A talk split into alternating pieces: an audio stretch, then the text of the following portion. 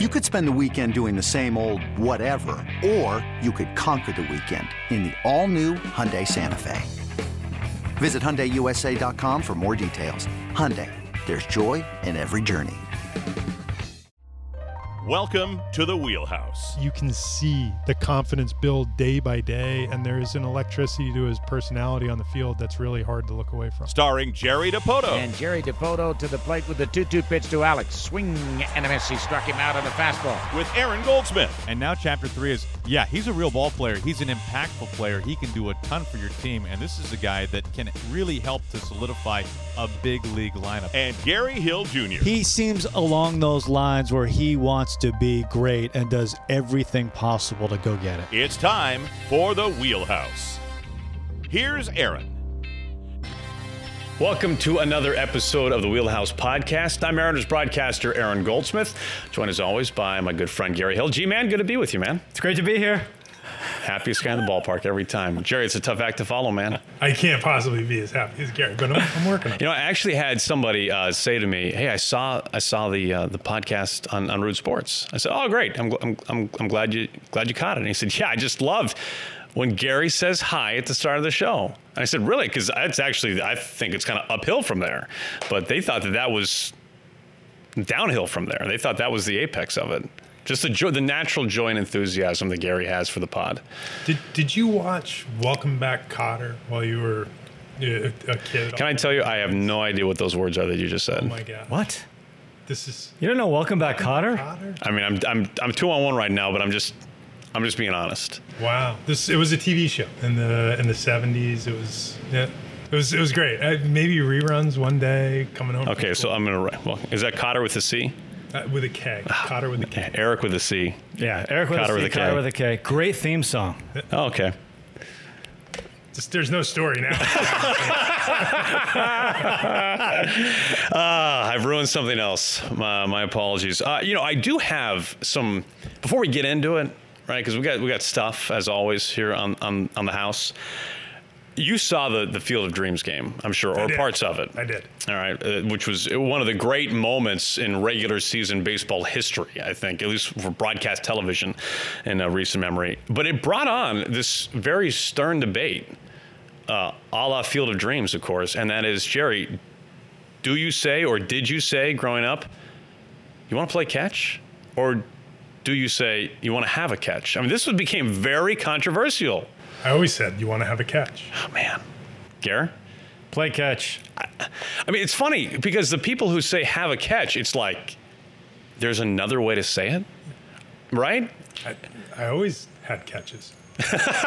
of course you did. Yeah, I, I've always just played catch, but I, I, but is that because of of the movie? No. No, this For I me, mean, it, it predates the predates movie. you Yeah. know?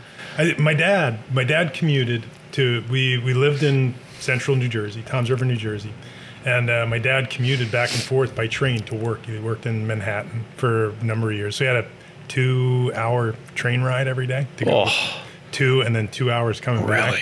And, and he'd come home in the summer, and there was still some sunlight, and and I would say to him every night when he got home, "Dad, do you want to have a catch?" So Is it an is it a, an East Coast thing? Is it could that be? Maybe. Apparently, Costner like fought against the phrase "have a catch." Uh, so I heard him discuss uh, when he went through the media gauntlet prior to the Field of Dreams game. But uh, the screenwriter was like adamant, it's have a catch. And he, Costner talked about how awkward it was for him to say that because he was of the play catch camp. I was But, of the have a Uh, catch. you know, hey, tomato, tomato. So, so also, uh, this just to, to throw in there uh, to make it even more nostalgic. I was with the Colorado Rockies in my. It was actually maybe my final healthy spring as a player. uh, so this is 1999. Uh, I believe it was 1999, and and Kevin Costner was filming The Postman in Tucson, Arizona, was where they did a large majority of the, the filming for the movie, and uh, and he spent a week in camp with us. Uh, Really? like playing baseball with the Rockies, and uh, and he has real baseball skills. It, uh, it- where typically at that time you would have players or, or celebrities roll through major league camps. Some would would you know actually play. Garth Brooks would play in real major league spring training games. I, I bet you Garth Brooks probably had 50 at bats in major league spring training serious? games in the 90s. Yeah, uh, and and Kevin Costner spent a week with us in, in camp while he was filming. He would he would come over in the mornings, go through the workouts, take batting practice, and and then leave and go do whatever actors do on site. Uh, but yeah, we got to spend a week with him in in, uh, in a Rockies camp. It's pretty cool. Very cool. We got to get Aaron into a game. I want to see uh, first a fastball around 97, and Easy. then a wicked slider from a righty against Aaron. That's what I want to see. So Yeah. th- my very first at bat as a as a professional player. Now, n- mind you, I've I hit as a high schooler, and I could hit as a high schooler. Yeah, that's what every pitcher says. But go ahead. but I hit as a high schooler, and then I went off to college, signed to play pro ball, spent four years in the minor leagues, went through another two years uh, with an American League club before interleague. So it had been north of 10 years Oh, yeah. since I had a bat in my hand that wasn't a fungo hitting something soft to an infielder as a minor leaguer, you know, doing one arm wallpaper hanger duty. So uh, I, I hadn't hit. I get to spring training after I'd been traded to the Mets, and, you know, and, and I've got my own bats with my name on them. I think that's really cool. And and I get in the, the cage and I'm hitting off of the you know the the the, the pitching machine. I'm thinking this isn't so bad. And you know, and this was in the the shortened spring of 1995, where you know you had three weeks to get ready, and you know we had a number of pitchers that had been acquired from American League teams that year. Myself, Dave Mlicki, Doug Henry. There were there were a handful, and uh, Dallas Green, our then manager, decided that we had to experience at bats before the the season started. So we're playing the Dodgers one night in Port St. Lucie, and Todd Worrell is is pitching for the Dodgers, and. The, some for some reason he chooses this to be my opportunity to get in at bat, and, and I go up to face Todd Worrell, and the first pitch he throws me is an upper 90s fastball because at that time not a lot of guys threw that hard, and he threw an upper 90s fastball, and I turned around to the umpire and I said, "Oh my god!" was a, I, I was terrified. I thought that there's no chance. I just closed my eyes. I swung at the next one, and I hit a fly ball. I Oh, you out. did. Yeah. right, hey, that's something, man. And then I didn't get a I didn't get a hit for many years after that. You know, while we are on the subject of, um, shall we call it like baseball vernacular, I do think this is a good time, uh, since uh, you are a man of the game, to clear up two other, uh, I think, very controversial phrases. Are we game for this? I'm- I'm this is not. This is not stump JD. All right, we're actually relying on you to kind of help set a trend here. If nine batters hit in one inning, is that batting around, or does it need to have the tenth in your estimation to bat around? no, I think it's the nine. The nine, and you bat around. Gary, do you have a thought on this? Wait, I, I need some clarification. Okay, here. so you nine- need- You need, the tenth batter to come up. Do you need the tenth batter of an inning to bat around, or just When send the nine? when the ninth is batting, is that batting around? That's that the question. Or did you just exhaust the nine man lineup? I think you batted around. Gary, do you have? I think you you're- need the tenth to come up. See, you know what's interesting about that? I've always been a a tenth guy, but. I, I once uh, recently uh, saw a visualization of batting around because this was uh, so controversial. And all they did was they just drew a circle with nine men, and the ninth person completed the circle. It completes the lineup, right? around. And I saw that and I thought, oh my gosh, This makes sense to me. this does make sense. that I can buy as batting around Because everyone did bat. because everyone did bat. So you want it, you want it to be like the S that just keeps. Yeah, that's that's not. It's just it's just a line. I, I'm more I'm more on the nine man batting around bandwagon than I ever have been. Gary, do you want to join me? We'll talk about this later. I mean, this is important. It's heavy. Uh, it's heavy. I mean, it makes sense. Uh, yeah. Everybody batted. Everybody batted. See, I know. Or you can just say that and skip the whole thing. Everybody batted. it's like it's like saying a no hitter without saying a no hitter. Like saying it, yeah. nobody's gotten a hit yet. I didn't say anything. Yeah, I know. I didn't say no hitter. I just said nobody's had a hit. Okay, final one. Uh, This I think is maybe the most controversial. If a pitcher, let's just cherry pick a number, a pitcher faces six batters in an inning. Oh, I know where You know where I'm going. Yeah. And he strikes out three of them. Did he strike out the side?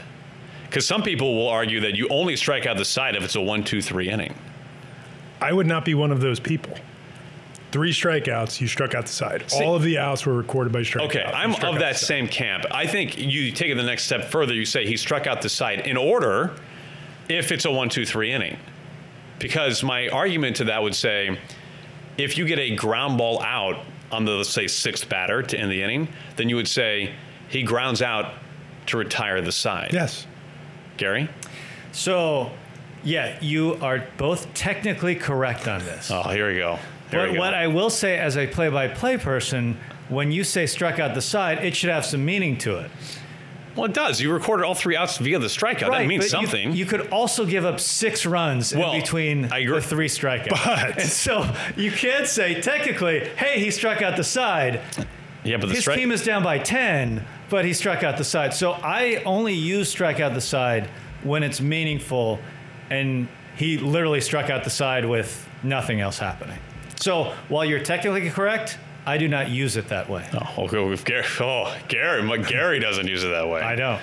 I can tell you, if you strike out all three hitters in a major league lineup in an inning, first of all, if you do that and give up six runs, you probably just became the first of your kind. If you strike out all three hitters in a major league inning, you just did something meaningful. They're, they're I mean, the best hitters in the what world, counts is your K per nine, okay? And your K per nine just got better. seemingly, unless you're Randy Johnson. I'll Right. Now him your ERA might have just completely inflated. Uh, but, you know, Gary, I see your point, but I do enjoy the humor of saying in those rare instances where a guy gives up a six spot punches out three, saying he strikes out the side while giving up six runs. Like, I think there is some, some comedic value to that. Sure there You is. know, that somebody would pick up on. I, I'll be honest, I don't think Jerry was as emphatic about anything more than striking out the side. Striking outside's a big deal. Yeah. Yeah, it's a big deal. All right. Well, we're out of time. Uh, But we cleared up we- a lot of think nuance. All of um, baseball fans across the world are grateful for our efforts here. All right. I will say that Paul Sewald in Houston, now that was striking out the side. yes, it is. well, I mean, But did he? see now here's Gary. His technical, he's double double backing on his technicalities. You know, that sounds like a classic G-man move to me. And I that Paul Sewald has had multiple strikeout the side moments this year. That was magical. The the, the job that he did, it, it was a Houdini act against really good hitters, and and you know to do that at that moment in time when the game is just hanging in the balance. I, there's not to to segue out of baseball technicalities, but you know, I, I do think that that job, you know, what Paul did, even what Joe Smith did earlier in the game, inheriting runners at second and third, and and coming up with big strikeouts against really good hitters, uh, that's a that that's a, an amazing thing, and, and allowed us to to salvage a game and and get out of that. It- really to to finish that the first six games of that road trip four and two instead of three and three. Well, since our, our nonsense has taken us into this path, uh, let's let's run with it here. Uh, the pitching for the Mariners in the month of August has been exceptional. It's been among the very best in all of the majors, whether you're talking about the rotation or the bullpen. The bullpen has been an anchor all season long. Uh, what is it that you're seeing right now from uh, either unit, relievers or starters, uh, that has led to the success in the month of August? Well, you know, prior to the ninth inning of the third game of, of the Texas series in Texas, our, our pitching was the best in the league uh, up until that point, and I think the the catalyst had been strike one. Mm-hmm. It's it's one of the things that we have pounded for years, and our pitchers have really taken to heart, and it's something that we're doing a remarkable job of being consistent with from the starters to the relievers, and I, and I think our relievers have taken it to another level, and that they they just stopped walking people, and you know they were going multiple games without walking mm-hmm. you know opposing hitters in a game, and and when you when you constantly attack the strike zone with the kind of stuff that, that a lot of these guys have, good things happen. And, you know, as a result, we were suppressing runs and we were giving our team a chance to win every game. And and we were doing that a fair bit, despite the fact that our offense was really not operating on, you know, or, or hitting on all cylinders for, for a while there. And, you know, I, I think it was a remarkable run. You know, obviously we ran into it a little bit when we got to Houston, but, you know, the, the, I guess the recipe of going out and hammering the strike zone on 0 and winning your 1 1s. That's been the secret sauce is, you know, when you can go 0 and 1 or 1 and 2 as a as a pitching staff, what you do to the hitter is amazing. And it doesn't matter how good the hitters are, it is really hard to hit in those counts in the big leagues. So, how much of that is physical stuff and how much of it is mindset? Because you can tell a guy, throw it in this box, right? Throw it in the strike zone. But it's obviously not that easy, or more guys would do it. So, how do you kind of balance the, the mindset versus the physical ability to do that? I, for us, it's a the it's creating a constant with the mindset. You know, I, I pitched for a lot of years, and, and people suggested to me through the years that throwing strikes, you know, could help. You know, it would be a very important element to, to success. But nobody ever drove it day after day after day. And, I, you know, I know Woody and Trent drive it day after day. Scott drives it day after day. Andy and Max Weiner in our minor league system, they drive it. And at the very youngest stages of, of their careers, they understand these are, if we do these, these two things, we throw strike one and we win our one ones good things are going to happen. And then lo and behold, they do. And and and I think our very best month in OOs and, and one ones was August uh, until we got to Houston, and and then we came off the rails a little bit. Those are the, the, the two key counts for us. And and if you establish that as this is what we do, and, and you saw it with Tyler Anderson on the Sunday game in Houston, uh, he went out. I think he was 80% first pitch strikes. You've seen it with Marco. Marco's resurgence in, in August is from throwing strike one and winning his one ones. He's always been, been able to do that. Now that he's doing it again, you know, he, he turned back into the Marco that we'd watched for the three years prior. Chris Flexen is the primary example of this. 100%. And the success he's had this season. That, and that's what Flex does. He yeah. goes out and he throws strike one, and he then he wins the one ones, and he doesn't give up free bases. You know, when we don't have a, a big, overpowering strikeout mm-hmm. starting staff. So it's critical for us that, that we suppress base runners by forcing them to hit their way on. Because you know what's not easy to do is get hits. It's really not that easy to get hits in the big leagues. At least Ted Williams once told me that was the case. but, you know, I, I think our starters do a wonderful job of going and attacking the strike zone and forcing the opponent to beat them by hitting their way on. And sometimes they will, but most of the time they won't. I've got a, a, specific question about somebody that we've uh, we've loved watching pitch this year and has been everything that we hope for and more. I think it's fair to say, and that is Logan Gilbert. We know Logan is fastball heavy, loves the heater, and he especially loves the fastball first time through the order. Right? I mean, it's not a surprise to see Logan throw north of 70% fastball to the first nine batters. Is that a problem against certain lineups? Like we saw him against the Blue Jays, which is an exceptional fastball hitting team, right? So it's strength on strength.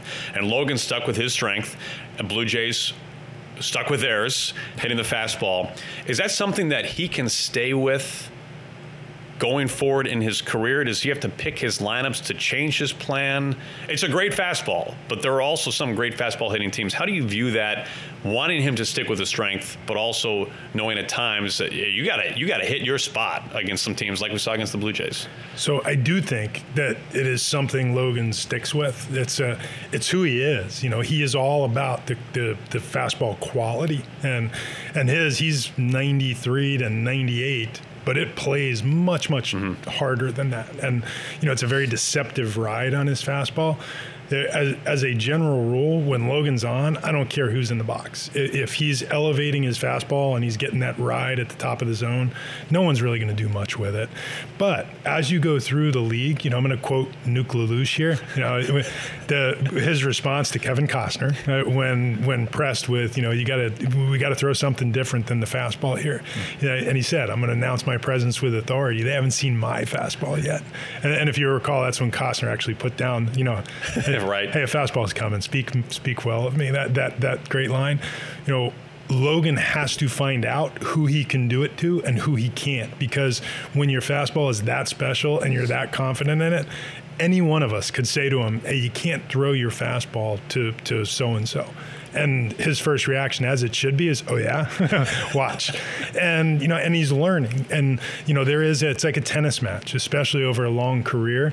You know, you serve, they return the serve. Now he's got to figure out how to create a different look with his next serve. And and, and I think you saw that in his outing against the Astros. It wasn't a successful start, but he threw a lot of secondary stuff. He started using his other weapons, and and he has to develop the confidence in doing that because when you are facing a high contact team that hits the fastball well, like the Astros do, you have to have another trick in the bag. And and we're confident that Logan's going to pick that up, but he has to learn that going through the first time. It's not something you can read in a book. When you look at Logan and what he's experienced lately facing the Blue Jays, Yankees in Yankee Stadium, the Astros at Minute Maid Park with that offense, for a young pitcher, what kind of value do you put on those experiences for a guy who's, you know, just 16, 17 starts into his career? It's he's 24 years old. We plan on him pitching, you know, in really high leverage spots against really good teams in cold months of the year for, for a long time. And, you know, in order to feel comfortable in doing that, you have to experience it. And, you know, I, I Logan is always going to stay mentally focused. And, even as as he's gone through a bit of a lull in in terms of the outcomes, he he has not backed off his willingness to attack the strike zone, and for the most part, even while he struggled with some of the feel of his secondary stuff, like he did maybe against Tampa in Tampa, you know, like he did uh, against Houston, uh, in those instances when when he just has you know the fastball, he has to be able to hit all of the locations in the strike zone, because there's going to be days where you just don't have that great feel for your secondary stuff. But he has enough of a special fastball that if he just remembers it's all about hitting the different areas of quadrants of the strike zone, he can still go out and roll through and give you a chance to win, like he did in Tampa. You know, I mean, he got us to the sixth inning of that game against a really good offense simply by pitching with his fastball, and he didn't have his good fastball command, so he had to create different looks, and and uh, he has so many different ways to win, and the experiences that he's gaining right now against the big boys in their home uh, during a playoff race is a, uh, it's invaluable to us, like it is for a lot of the other guys as well. How do you define a stress pitch? There, hmm, there's the anxiety I'm feeling before I throw it. I mean, we hear or someone else throws it. We, we it's something we talk about uh, somewhat often on the broadcast, right? And we hear Scott reference it, and I feel like it's typically something that even. Uh, the the viewer can kind of recognize, right? But for somebody who's been there on the mound, there must be certain instances where a 20 pitch inning uh, feels uh, a lot more taxing than another 20 pitch inning, or you can cherry pick whatever number you want. But when you're watching the game and you know that this pitcher has X number of pitches on his pitch count today when he takes the mound, when he has a whatever number of pitch inning it is, but there's traffic and it's against batters A, B, and C, and now it's starting to affect how long he's going to be out there for the rest of the day. Like, like walk us through a little bit some of those situations, how Scott might be deciphering. Uh, this is going to cut his day short by an inning, or maybe it won't because it was a longer inning, but man, it wasn't that stressful for whatever reason. So they're not all pitches are created the same, uh, and usually it does have something to do with the, the, the amount of traffic that's on base. Like for instance, and I can't tell you how many pitches Paul Sewald threw during his inning on on this past Sunday's game against Houston but they were high stress pitches. You know, he, he, he was in the middle of it. You know, the, the when Yohan Ramirez comes in with the bases loaded to face the Altuve and Brantley uh, with the game and the balance, those are high stress pitches.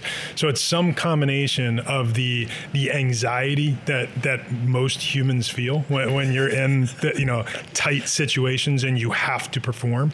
You know, when you go out at, to take the the ball in those innings and you realize that there is no backup plan. Either you're going to get it done or we're probably going to lose this game. And, and I think with the starting pitchers, especially in the early innings, you know, if in the first couple of innings of the game, you've got a lot of traffic in the first couple of innings and, you know, you're, you're 40, 45 pitches in the first two, maybe like Yusei was in, in this past Saturday's game uh, or Friday's game against the Astros, you know, and in that instance, those early, you know, stress pitches when you're pitching with constant men on base and you're behind in counts, when you're behind in counts, the stress that you're putting on yourself to try to hit those, you know, precise spots is it, you, now not only are you stressing yourself physically but you're stressing yourself mentally you know be, because no one's going to hit the, the, the, head of the needle every time you throw a pitch but that's the, the space you're forcing yourself into.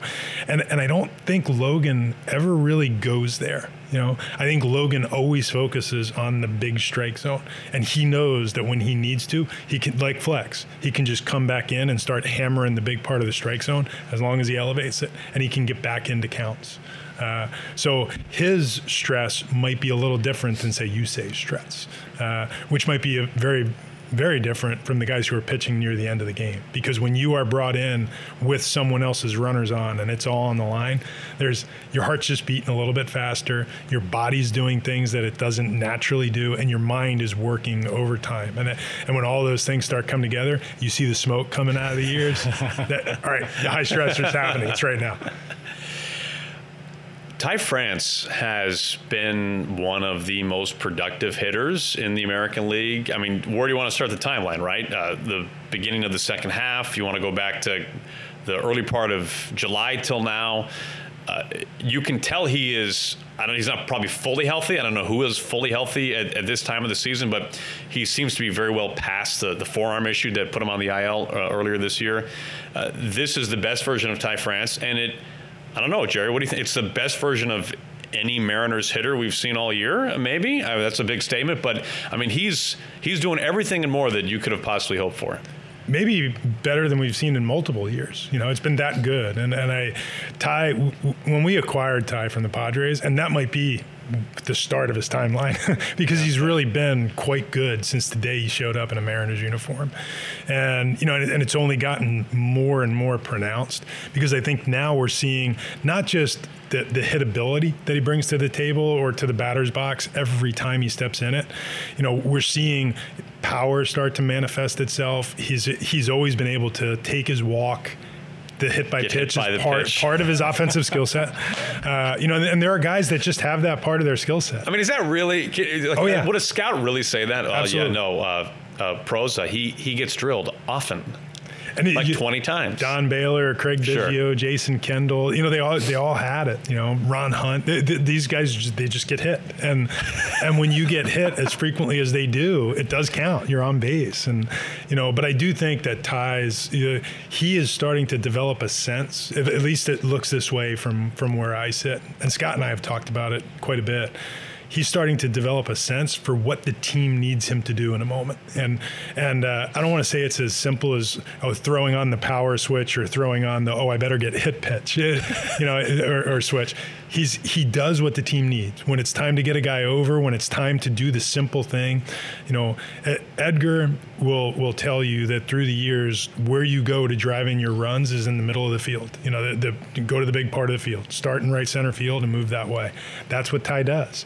When, when he's in those moments he hits like hitters who played years and years ago. There's some throwback in the way ty does it. And you know i I think what he's doing presently is reflective of the fact that he's healthy after having gone through a stretch where he was probably playing at less than, you know, right. I don't even want to say it's 100% because he's not 100% now. None of them are.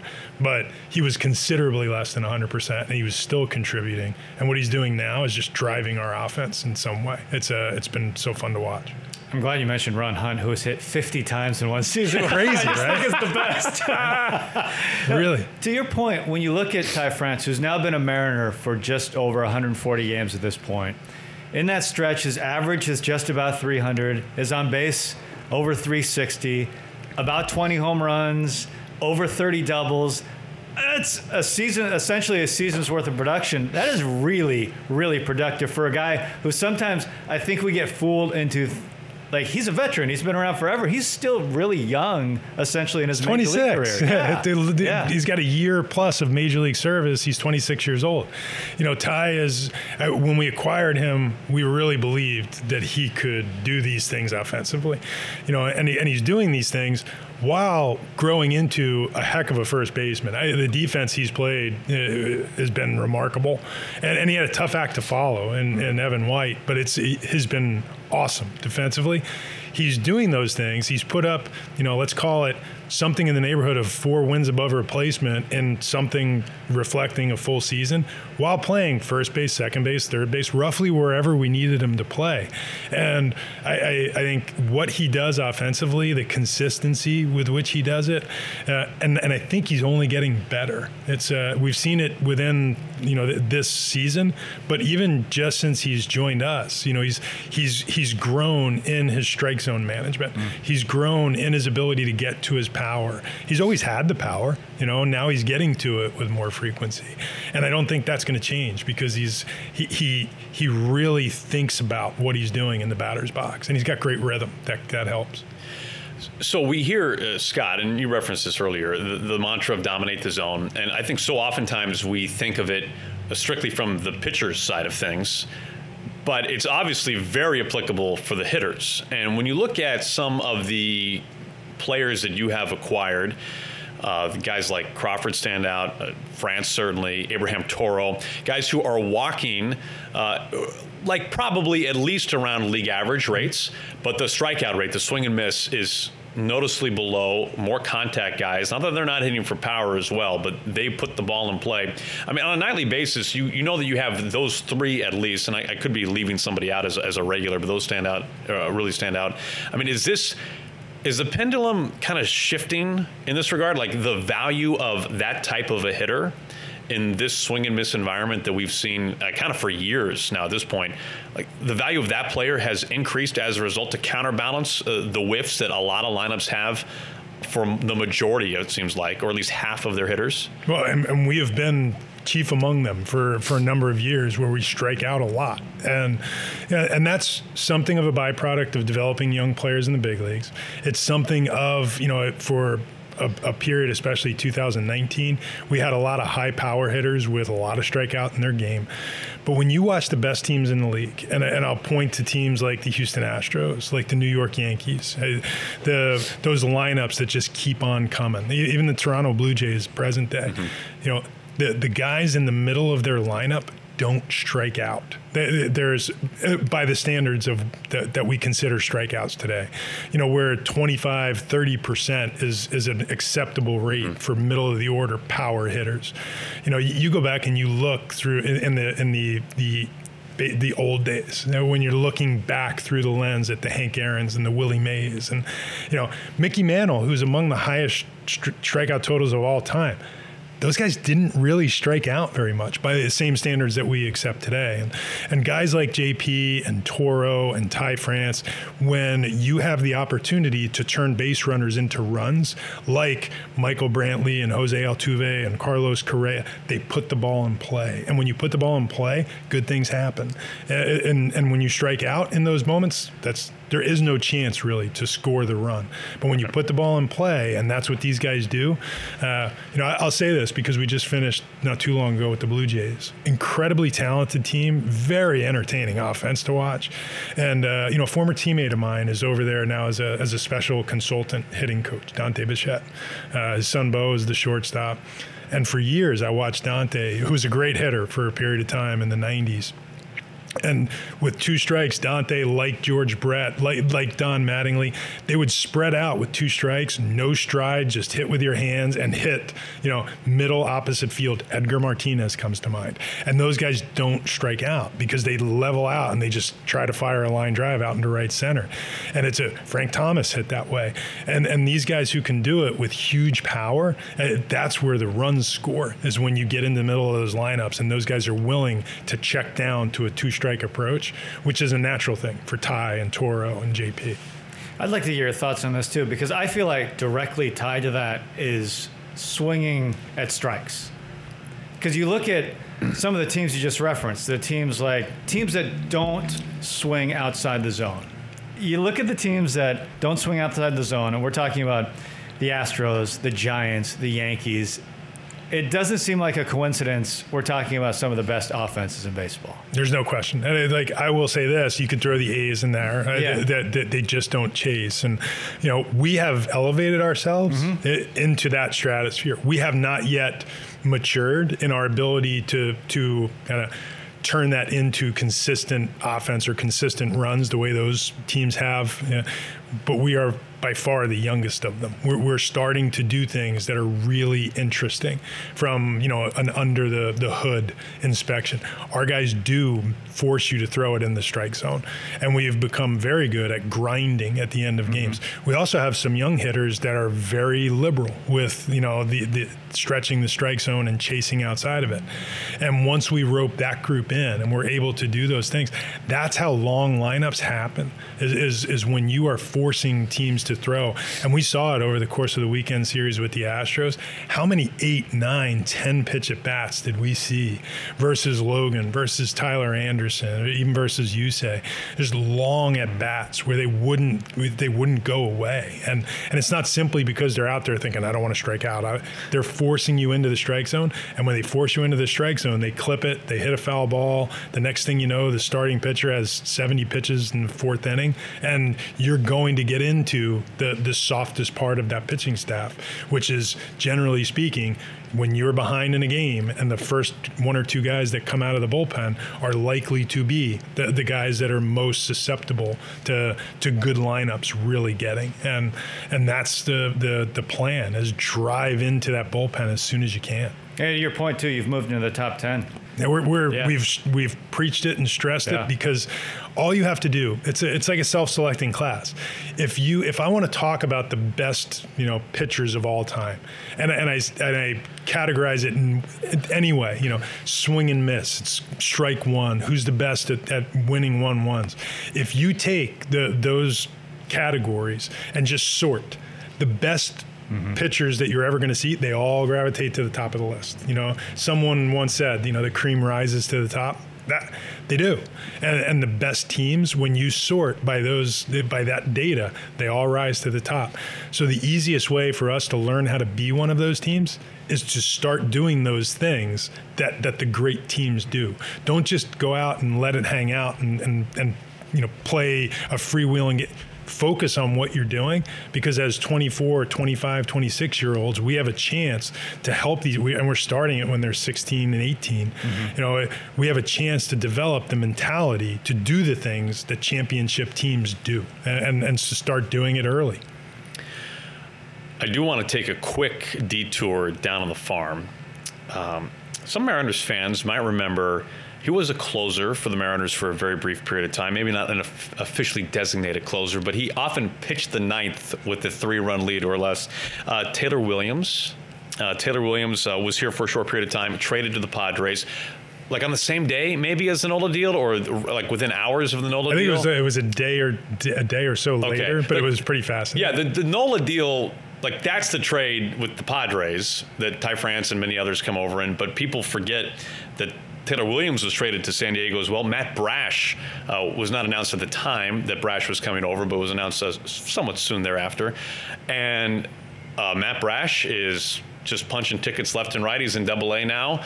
Uh, and it's a stacked rotation with some big headline names that have been on the cover of Baseball America recently. And yet Brash is the one who is, uh, I don't know, maybe standing out the most, which is uh, may- uh, maybe a bold statement. What can you tell us about Matt Brash, what he's doing, and uh, what you made of it? He's filthy. Uh, is in in a word. It, he, you know, Matt was an under the radar draftee. Uh, I want the the Padres took him uh, in 2019 out of Niagara. Uh, we didn't even see him as an amateur, you know, but we had video footage, and you know, it, imagine that we, you know, somehow we missed the under the radar guy at Niagara, but he, uh, you know, he he had a really interesting, you know, data set. Uh, it, coming out of the draft, we're like, all right, they got one. That like this guy has a super high spin rate. There's some there's real velocity there. He's been up to you know 100, 101 miles an hour. Uh, generally, will sit around 97 with his fastball, and he holds the velocity.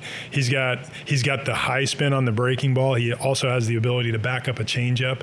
He has a starter's repertoire with a really high, uh, I guess, a, a pretty aggressive delivery. And uh, you know, when when people look at Matt, your general assessment is that's really good stuff. He probably winds up in a bullpen because he's he's so you know here I come. Uh, I, I, actually it was passed on to me that our scout that was in to see him in his most recent Double A outing. Uh, sent a text that that referenced the outing as, "Oh my God, this was seven innings of fury," uh, it, it's it, because it just didn't stop. You know, it was 97-98 in the first inning, and it's 97-98 in the seventh inning, and and uh, you know he has the the physical stuff and the ability to hold it that starters have, and you know, and and it's you could draw comparisons to other pitchers that have that high level stuff and the high, you know, volatility type delivery. You know that adds a bit of deception and a and a bit of I, I guess you know, here I am on the mound. And and Matt's been he's been awesome really since we've since we started. He is his strike throwing, his command have both improved exponentially, even just since his promotion to Double A. Uh, and the stuff is off the charts good, especially the slider, which on a scale of 100, 100 being average, you know, we, we grade pitches out at, at 100 based on their physical data.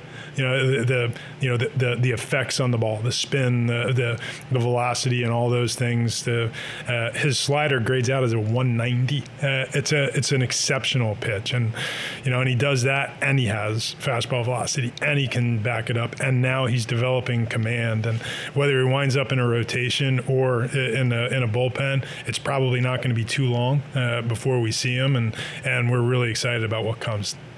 I'm, I'm very curious about the the 190 grade slider. Is there a pitcher in the org that is graded out 200 on anything? No, no, we have not had a 200 pitch, you know, and it, it's a it, it, doesn't really happen. You know, it'll you might have because the pitches are graded uh, on a daily basis, and then you know in aggregate. So you may have a day uh, where a pitcher yeah. you know pops off and he's got like a 220 change, and you're like, oh my gosh, that's unbelievable. But uh, you know, it, Matt has been able to sustain a slider in that 170, 190 range all year long. And and if, if the way you reference that is this is somewhere between 70 and 90% better than the average slider, not than a bad slider, than the average slider. right. That's, that's pretty uh, exceptional.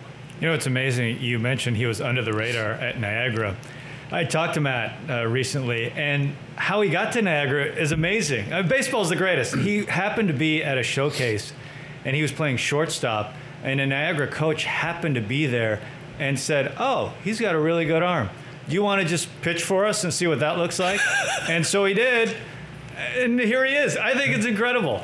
Baseball's the greatest. He is. He's incredibly talented. That, yeah. that, that whole rotation in Arkansas right now with, you know, with Matt. I don't think people realize how good Levi Stoudt is. You know, now George Kirby and Emerson Hancock are there. Brandon Williamson got there a couple of months ago. It's a, it is a really talented group of guys, and really excited that they're now, they're now a phone call away. They're they're they're they're at the front door, and we're excited to see what comes next. It, how are you approaching the, the minor league season first of all, I'm I'm embarrassed I don't know this. Was there ever a decision made? Will the season extend further because it got off to a uh, a month late start, or will it clip at the normal time that it normally would, and it'll just be a, essentially a slightly truncated season? So at the AAA level, the the AAA players are going to play through the major league schedule. Okay. At the minor league levels, the the teams are or at the double A and down levels, the teams are going to play through the second or and in some cases third week of September. So much deeper than they typically do. And then we're going to have a playoff set up in each of the leagues for the two teams that finish one and two in their division. So right now, you know, it bodes well for us having all of our minor leaguers play through into early October, which is ideal for us. And how has the whole idea of, and we talked about this at the start of the season with innings and minor league pitchers, especially those who you know didn't pitch at all last year, mapping it out. Uh, how is that going in, in kind of that, that spreadsheet of chaos to figure that out this year? It's been chaotic. You know, fortunately for me, it's been chaotic for somebody else. but, uh, you know, Max Weiner and Andy and our, our player development group do a phenomenal job. Uh, Trent Blank, who is actually our director overseeing pitching development in total, uh, and works closely with Max and Andy on these things. Uh, they have set up targets uh, for our, our pitchers, and some guys like Logan, you know, who did throw, you know, through last summer, though he wasn't building up huge inning totals. Similarly, Brandon Williamson, they were on more aggressive innings totals, where guys like Emerson and George were on something, you know, that was a little more conservative. And we've had to manage that. And, and we've also had to manage that, you know, pitching every fifth or sixth day, which we were doing the same thing with six man rotations at all of our affiliates to, to preserve pitchers' health and to, to manage pitch count. And, and as a result, just like I think we've seen at the major league level, all of our minor league players are starting to really kind of they are starting to excel while other pitchers are starting to hit innings totals or get tired around the league. And our guys, I, I, don't want to say we're fresh, but we are a little fresher as a result. And, and we think that there is great value in pitching through the end of the schedule, just making sure that we get them through pitching in September and, and you know, fingers crossed, pitching in October is, is a huge part of development. We're going to wrap it up with uh, a great Stump JD. Is this about your garage door? I actually got rid of my initial question, and focused on my garage door. I was late today because of my garage door. I feel like the people need to know that. Um, okay, so Little League World Series going on, right? Now there's all kinds of uh, normal questions. You know, played in both. You know, no. Go Eli Jones. Yeah, no, this is. I, I will. I do have to admit something. Besides my garage door, I did ask Gary yesterday. Hey, have I asked Jerry this before? Because we've done. I mean, how many episodes are we into this thing, Gary? I mean, we're like uh, there's 70 plus. Yeah, right. That's right. So I mean, speaking of spreadsheets, I have to I have to go back this winter and make a Stump JD spreadsheet. Yeah, we're keep, getting to that point. And keep track of. I mean, I don't want to double up. The wins, the losses, and the embarrassments. Yeah, yeah, well, I would. Actually, that's a great idea. We need stats, yeah. Yeah, we do need stats. Uh, we need a, a, winning percentage here, but more just like, am I? Have I asked this already? I don't. Gary initially thought that I did. Do you still feel that way? You know, I initially thought so, but the answer leads me to think yeah. that. Okay. Yeah. I don't. I don't. Gary scared me, but I don't think I've asked you this. All right. So, Little League World Series going on. Jerry, there is, to my knowledge, one player who has won a Little League World Series and has won a Major League World Series.